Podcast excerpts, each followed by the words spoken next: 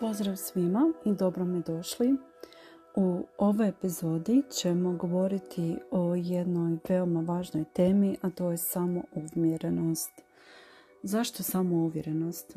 Zato jer od manjka samouvjerenosti i samopouzdanja pati mnogo osoba i najčešći je razlog što mnogi snovi i ideje ostaju neostvareni, propadnu i nije nepoznata njihova vrijednost. Ukoliko osoba nema podršku izvana ili iznutra, a nedostaje joj samo podrška, to jest ona unutarnja podrška samima sebi, jer je u sebi nema dovoljno. Umjesto da čekate odobravanje okoline, postanite sami sebi najveća podrška. Navijajte sami za sebe i svoje pothvate za sve što poduzimate, što pokušavate da učinite, nešto čega se bojite, što prije nikad niste niti pomišljali da bi učinili, i osjećate da je to na neki način izlazak iz zone komfora. Ako odugovlačite, zapeli ste možda u analiza, paraliza, stanje, preplavljeni ste strahom, poslušajte ovu moju priču jer sigurna sam da će vam koristiti. Kako sam izašla iz zone komfora? Pobjedila strah i nelagodu i nervozu, ali ipak sam to učinila. Evo, imam jedan primjer. Kada sam bila na bazenu prije nekoliko dana i napravila sam skok na glavu nakon nekih 25 do 30 godina sigurno, i evo sad ću vam opisati kako je to izgledalo i kako je sve to bilo i kakav sam ja osjećaj imala. I ta moja situacija nije ništa drugačija od bilo koje druge koja traži od nas da malo iskoračimo i naše zone poznatog, to jest iz zone komfora.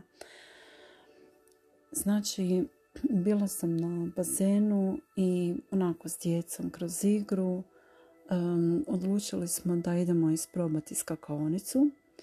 I to je ona mala skakaonica sa nekoliko stepenica, ali pošto ja to već dugo nisam radila i dugo nisam bila na bazenu, to je za mene predstavljalo izazov. I prvo je sin onako napravio nekoliko skokova i onda je rekao: "Mama, hajde i ti." Pa rekao: "Hajde, zašto da ne?" Ali dok sam se popela na vrh stepeništa i trebala skočiti, noge su mi se samo ocikle. I nije to bilo ništa strašno, nego to je bila ona knjiga u grlu. I kada sam shvatila što mi se dešava, ta moja reakcija me iznenadila jer ju nisam očekivala. I odjedno me obuzela snažna doza straha, ukočenosti. Ne mogu, jednostavno moje tijelo nije moglo učiniti taj pokret da jednostavno skočim i zaronem u bazen. Samopouzdanje ili samouvjerenost je poklon koji trebamo dati sami sebi, jer smo samo mi ta jedina osoba koja može to razviti. I dok sam tako stajala na rubu, svašta mi je prolazilo kroz glavu. Prvo je bilo iznenađenje. Iznenadila sam sama sebe tom svojom reakcijom da me toliko strah može zakočiti. Cijelo tijelo mi je obuzela neka nervoza, ukočenost. Drugi ljudi u bazenu su gledali. Neki histeričan smijeh pojavio se od nikud i onda sam samo onako odbrojila, duboko udahnula, 3, 2, 1 i skočila. I to je izgledalo toliko trapovo jer sam u biti skočila na trbuhom na površinu vode, pa je još i peklo. Ali sam isplivala i to sam učinila i evo, samo sam sebi rekla: "Bravo za tebe, učinila si to. s ovoliko godina i nakon toliko godina što nisi već od rane mladosti. I onda sam sama sebe natjerala da učinim to opet i opet i opet i eto, malo po malo odvažila sam se, prebrodila sam taj strah, tu ukočenost i sama sebi sam rekla bravo. Evo, to je samo jedan mali, banalan primjer, ali može značiti mnogo. I u drugim situacijama sam imala isti osjećaj, tu ukočenost, nervozu u tijelu, brzo kucanje srca, znači sve te vanjske manifestacije koje su mi u biti ukazivale na to da se nešto iznutra dešava, jel? Lažno samopouzdanje danas možemo često sresti kod onih likova koji se bahate, pričaju kao znaš ti tko sam ja i tako to, ko je moj tata i tako dalje. Ali iza toga se često krije dubok osjećaj vlastite nesigurnosti. No kad izgradite sami svoje pouzdanje, sjajiti ćete kao zvijezda i ništa neće moći prekriti taj vaš blistavi sjaj. I samopouzdanje se gradi upravo tako kao što sam vam opisala u svojem iskustvu. Kad sam tek učinila taj skok, noge su mi klecale, uhvatila me nervoza, drugi su me ljudi gledali. Kad sam učinila drugi skok, bio je veoma sličan osjećaj prvom. Treći je već bilo malo bolje, četvrti i peti je znači bio već fenomenalan osjećaj u odnosu na prvi put. I kad kažem u odnosu na prvi put, to znači u odnosu na onaj osjećaj ukočenosti i izražene nervoze koji je bio prisutan pri prvom i drugom skoku. I najvažniji je bio onaj moj interni misaoni proces u tome koji je prethodio da napravim taj skok. Bodrala sam sama sebe i rekla sam svom umu, smiri se, sve će biti u redu. I to je bio zapravo taj ključan moment za napraviti taj presudni korak. Hoću li skočiti ili neću? Tako je i sa odlaskom u teretanu prvi put. Za mnogo ljudi. Odlazak na plažu u kupaćem kostimu kad se osjećate nelagodno, sad je ljeto i vjerujem da su mnogi od vas to iskusili i mislite da dok onako prilazite plaži, skidate možda ručnik ili onu ljetnu haljenicu ili majicu i obuzme vas onaj osjećaj kao da svi zure u vas. Možda još nemate ni ten, možda neka druga situacija. Vi najbolje znate.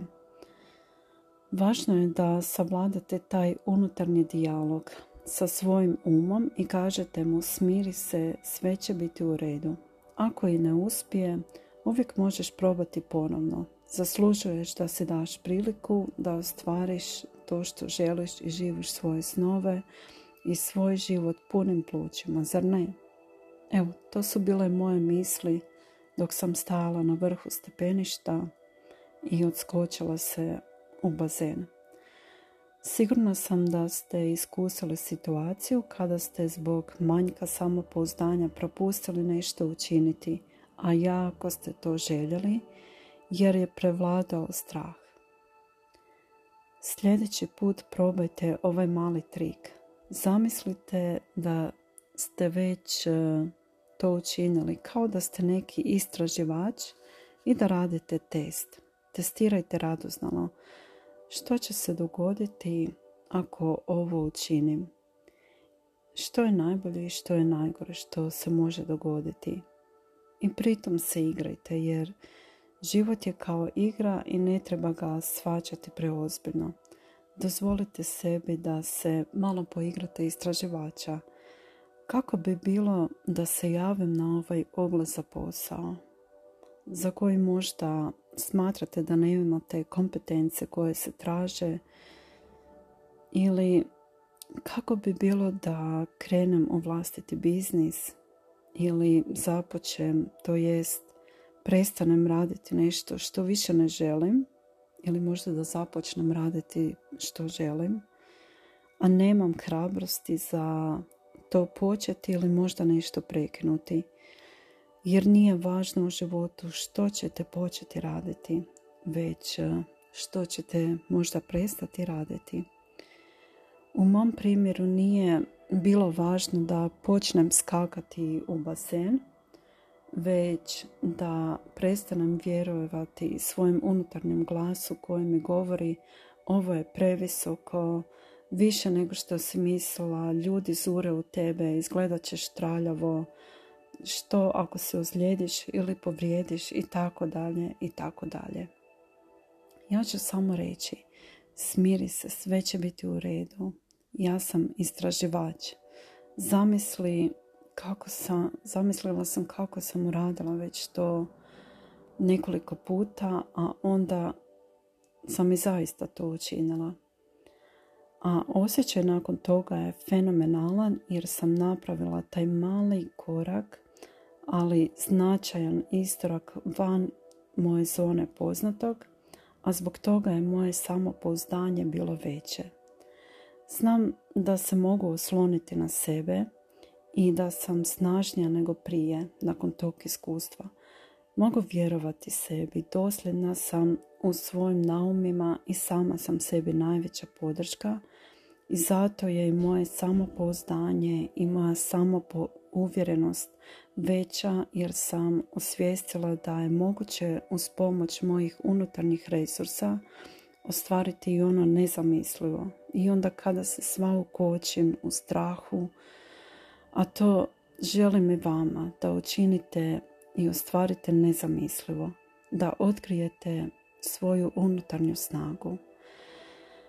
Dozvolite sebi, kao što sam i ja sebi dozvolila, da izvedete taj skok 5 puta i taj pokušaj izvedete 5 puta i onda usporedite kakav vam je bio osjećaj 5. puta u odnosu na onaj prvi ili drugi pokušaj. I pritom potapšajte sami sebe po ramenu jer ste vi to učinili dok je možda netko ostao ukočen ili odustao prije nego što je uopće i pokušao. Jer upravo tako se gradi samopouzdanje. Što čekate? Napravite plan i krenite u akciju. Skočite, jer vi ste istraživač, testirajte, istražujte i vidite dokle možete stići.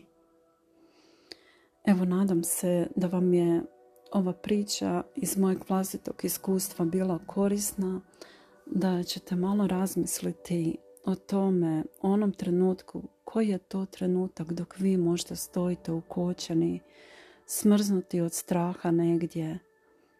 Znate da želite nešto ili trebate možda nešto učiniti, ali vaše tijelo radi svoje, u panici je, u strahu, ukočeno, disanje vam je plitko i onda samo recite svojem umu, smiri se jer sve će biti u redu.